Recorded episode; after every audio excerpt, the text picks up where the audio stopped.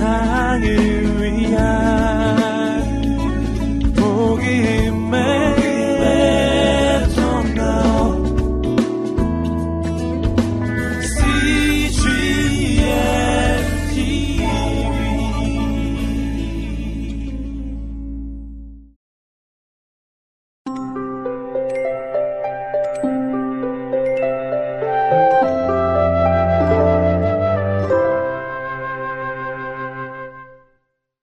(81일) 마태복음 (27장) 요한복음 (19장부터 20장) 말씀입니다.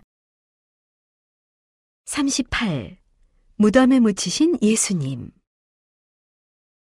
마태복음 27장, 요한복음 19장 예수님이 돌아가셨어. 이제 사람들은 예수님의 시신을 무덤으로 옮겨야겠다고 생각했지. 예수님을 사랑하는 두 사람이 예수님을 장사 지내려고 왔단다. 두 사람은 니고데모와 아리마대 사람 요셉이었어. 니고데모가 누구인지 알지? 니고데모는 율법학자인데 언젠가 한밤중에 예수님을 찾아와 이야기를 나누었던 사람이야. 그때 니고데모는 자기가 예수님과 이야기를 나누고 싶어 한다는 것을 다른 율법학자들이 알게 될까봐 두려워했어. 그래서 낮이 아닌 한밤중에 예수님을 찾아왔던 거야. 하지만 지금의 니고데모는 더 이상 다른 율법학자들을 두려워하지 않아. 예수님을 사랑한다는 것을 떳떳하게 드러낼 용기가 생겼거든. 예수님을 사랑하는 또 다른 사람은 아리마대 사람 요셉이었어.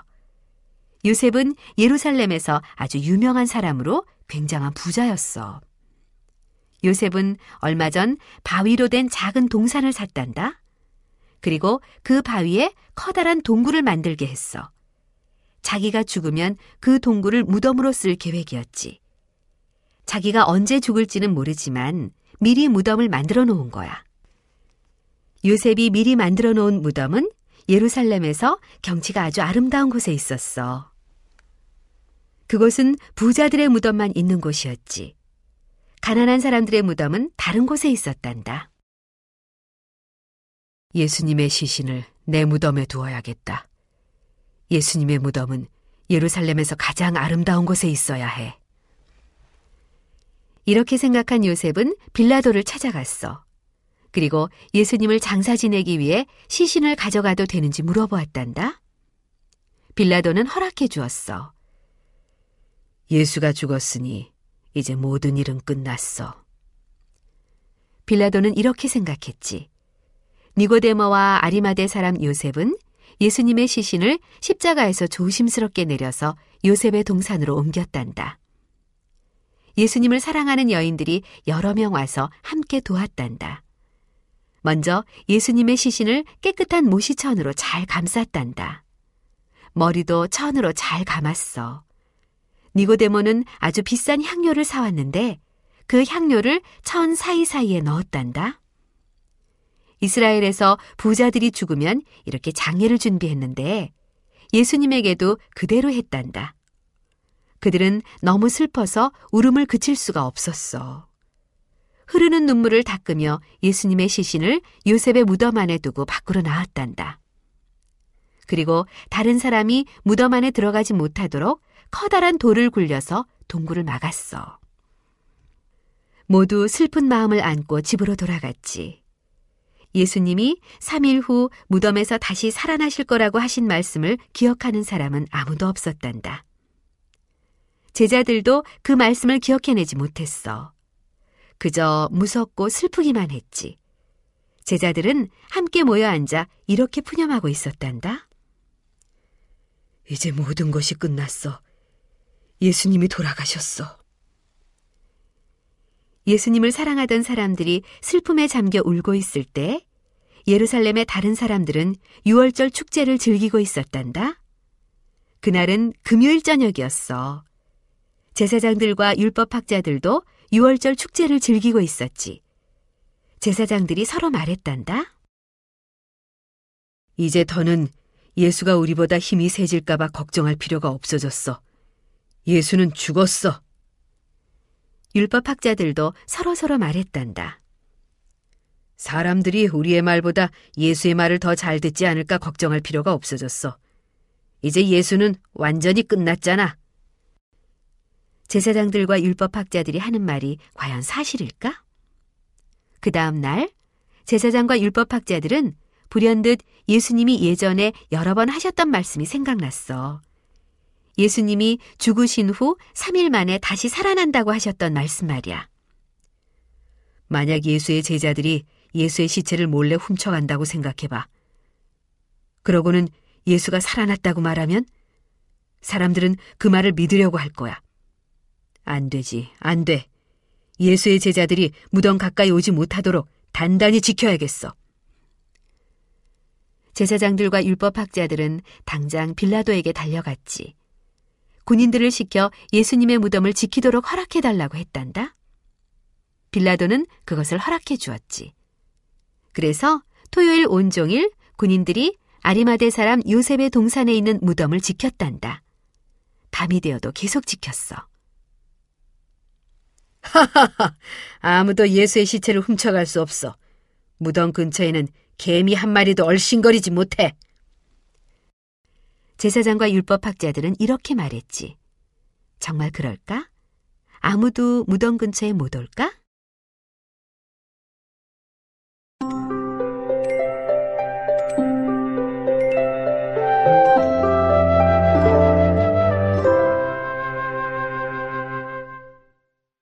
삼십구 무덤에서 살아나신 예수님 마태복음 27장, 요한복음 20장 빌라도의 군인들이 예수님의 무덤을 지키고 있었단다. 율법학자들과 제사장들은 누가 예수님의 시신을 훔쳐가지 않을까 걱정할 필요가 없었어. 군인들이 무덤 앞을 든든히 지키고 있으니 말이야. 누가 무덤 가까이 다가오면 군인들이 당장 내쫓을 거야. 군인들은 밤에도 무덤을 지켰단다. 밤이 지나고 새벽이 되었어. 일요일이 되었지.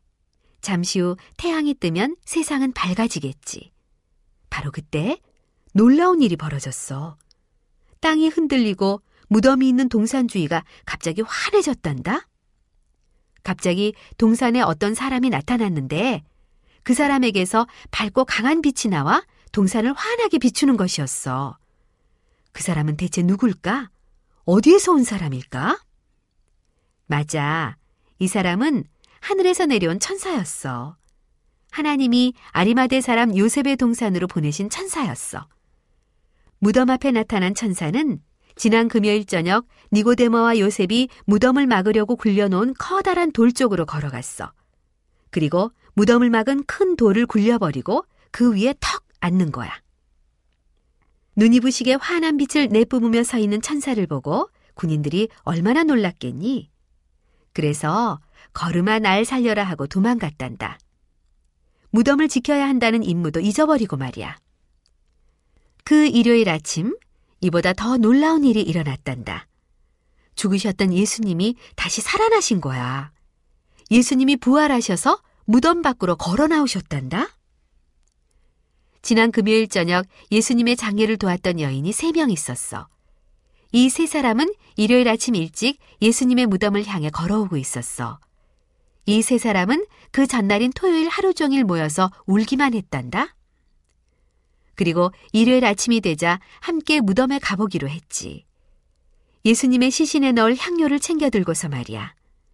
세 여인은 잠시라도 예수님 곁에 더 있고 싶고 예수님을 위해 뭔가 해드리고 싶었어.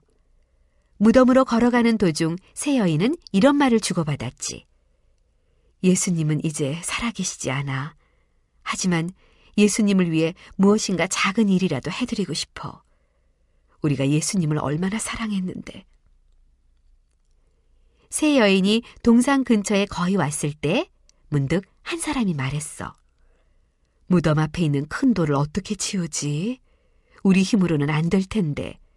그 돌을 치우지 않으면 무덤 안에 있는 예수님 곁에 갈 수 없어. 이 일을 어떡하지? 다른 두 여인도 방법이 없었단다. 그렇지만 일단 무덤까지 계속 걸어갔지. 그런데 무덤에 도착했을 때 눈앞의 광경을 보고 세 여인은 깜짝 놀랐어. 세상에, 그 큰 돌이 옆으로 치워져 있는 거야. 대체 누가 그랬을까?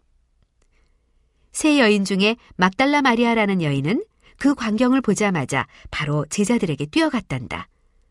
무덤 안을 자세히 살필 여유도 없었어. 막달라 마리아는 이렇게 생각했지. 누군가 예수님의 시신을 훔쳐간 거야. 제자들에게 이 사실을 알려야 해. 당장 가서 말해 주어야지.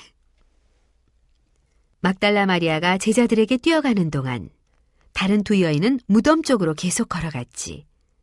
무덤에 이르러 안을 들여다보았어. 어? 무덤에 예수님의 시신이 보이지 않았어. 그 자리에 아무것도 없었어. 예수님은 어디에 계신 것일까? 두 여인은 무섭기도 하고 놀랍기도 해서 서로 쳐다보았단다. 이 일을 어떻게 하면 좋을까? 그때 두 여인은 부드러운 음성을 들었단다. 무서워하지 마십시오. 예수님을 찾고 있지요. 예수님은 여기 계시지 않아요. 예수님은 다시 살아나셨습니다. 보세요. 무덤이 비었잖아요? 다정한 목소리로 이렇게 말한 것은 바로 천사였어. 두 여인은 무덤 속을 찬찬히 살펴보았지. 무덤 속에는 천사가 또 한 명 더 있었어. 그리고 지난 금요일 저녁 자기들이 예수님의 몸을 감쌌던 천이 가지런히 놓여 있었지. 하지만 예수님은 보이지 않았어. 천사가 말한 그대로였어. 천사가 이어서 말했단다. 지금 제자들에게 가서 예수님이 무덤에서 부활하셨다고 전해 주십시오. 천사의 말이 끝나기가 무섭게 두 여인은 동산을 빠져나와 제자들에게로 달려갔단다. 조금 전 이곳으로 올 때만 해도 너무 슬퍼서 울면서 왔지. 그런데 지금은 반대로 정말 기뻐서 울음이 나올 것만 같았어. 당장 제자들에게 가요. 예수님이 다시 살아나셨다고 하면 다들 얼마나 기뻐할까요? 두 여인이 얼마쯤 뛰어갔을 때 저쪽에 누군가 서 있는 것이 보였단다. 누굴까? 그래, 바로 예수님이셨어. 예수님은 두 사람에게 다가와 다정하게 안부를 물으셨단다. 두 여인은 예수님 앞에 무릎을 꿇고 예수님에게 경배를 드렸어. 예수님이 말씀하셨지. 빨리 제자들에게 가서 곧 나를 만나게 될 거라고 전해주오. 그 말씀을 마치시고 예수님은 스르르 사라지셨단다. 두 여인은 더 이상 슬프거나 놀라지 않았어. 예수님이 살아나셨다는 것을 확실히 알게 되었거든. 두 여인은 그 길로 단숨에 제자들에게 와 기쁜 목소리로 이렇게 소리쳤단다. 예수님이 다시 살아나셨어요. 무덤에서 부활하셨어요. 우리가 예수님을 만났다고요. 그 말을 들은 제자들이 기뻐했을까? 아니야. 풀이 죽은 목소리로 말했단다. 뭐라고? 무슨 말을 하는 거요? 예수님이 살아나셨다고? 그럴 리가 없지. 예수님은 지난 금요일에 죽으셨어요. 돌아가셨다니까요. 당신들은 너무 슬퍼서 지금 제정신이 아닌 것 같군요. 제자들은 두 여인의 말을 믿을 수가 없었단다. 막달라 마리아는 무덤 앞에 큰 돌이 치워져 있는 것을 보자마자 되돌아갔다고 했지? 무덤 안을 더 자세히 살펴보지도 않고 말이야. 베드로와 요한에게 그 사실을 당장 알려야 한다고 생각했거든. 베드로와 요한을 만난 후 막달라 마리아는 다시 요셉의 동산으로 돌아왔지. 이번에는 무덤으로 다가가 그 안을 살펴보았단다. 두 천사가 아직 거기 있었어. 하지만 막달라 마리아는 그 사람이 천사인 줄 알아보지 못했단다. 계속 엉엉 우느라 제대로 볼 수가 없었거든. 천사가 물었단다. 왜 그렇게 울고 있나요? 울음을 삼키며 마리아가 대답했어. 누군가 예수님의 시신을 가지고 갔어요. 예수님의 시신을 어디로 옮겼는지 찾을 수가 없어요. 막달라 마리아는 천사의 대답을 기다리지도 않고 몸을 돌려 무덤에서 나오려고 했단다. 그때 눈물이 어려 흐릿한 마리아의 눈앞에 또 다른 사람이 서 있는 것이 보였어. 그 사람이 부드럽게 말했어. 왜 울고 있어? 누구를 찾으시오? 마리아는 그 사람이 동산을 돌보는 사람인 줄 알았어. 그래서 말했지. 저, 혹시 예수님의 시신을 다른 곳으로 옮기셨나요? 가져가신 곳이 어디예요? 그때 그 사람이 말했단다. 마리아. 어, 이것은 예수님의 음성인데? 마리아는 눈물을 닦고 다시 쳐다보았단다. 그러자 예수님이 거기 서 계시는 것이 뚜렷하게 보이는 거야. 마리아는 정말 기뻤단다. 예수님 앞에 무릎을 꿇고 엎드렸어. 예수님의 발을 꼭 붙잡으려고 했어. 이제는 예수님이 멀리 가시지 못하게 하려고 말이야. 그런데 예수님이 부드럽게 말씀하셨어. 안 돼요, 마리아. 나를 붙잡지 마시오. 이제 나는 그대들과 함께 이 땅에 있을 수가 없소. 이제 곧 하늘에 계신 내 아버지에게로 갈 것이오. 그대들도 앞으로는 하나님을 아버지라고 부를 수 있게 되었소. 내가 그대들의 죄를 깨끗이 없애주었기 때문에 하나님은 하늘에 계신 그대들의 아버지가 되셨소.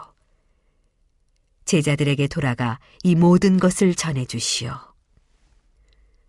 마리아는 지금까지 이렇게 기뻤던 적이 없었단다. 예수님은 돌아가신 것이 아니야. 다시 살아나셨어. 무덤에서 부활하셨어. 모든 것이 예수님이 전에 말씀하신 그대로 이루어졌단다. 그렇지? 예수님이 돌아가시기 전에 무덤에서 3일이 지난 후 다시 살아나신다고 이야기하셨거든. 여인들은 그 말을 들었지만 너무 슬픈 나머지 그 말을 잊어버렸던 거야. 그리고 이제야 예수님의 말씀이 다시 생각났어. 이 여인들에게는 그날이 정말 굉장한 일요일 아침이었어. 하지만 제자들에게는 그 아침이 아직도 굉장한 일요일 아침이 아니었단다. 아직 예수님을 못 만났거든. 게다가 여인들이 하는 말은 믿을 수가 없었어. 그래도 조금만 기다려. 예수님이 제자들을 만나러 곧 오실 테니까.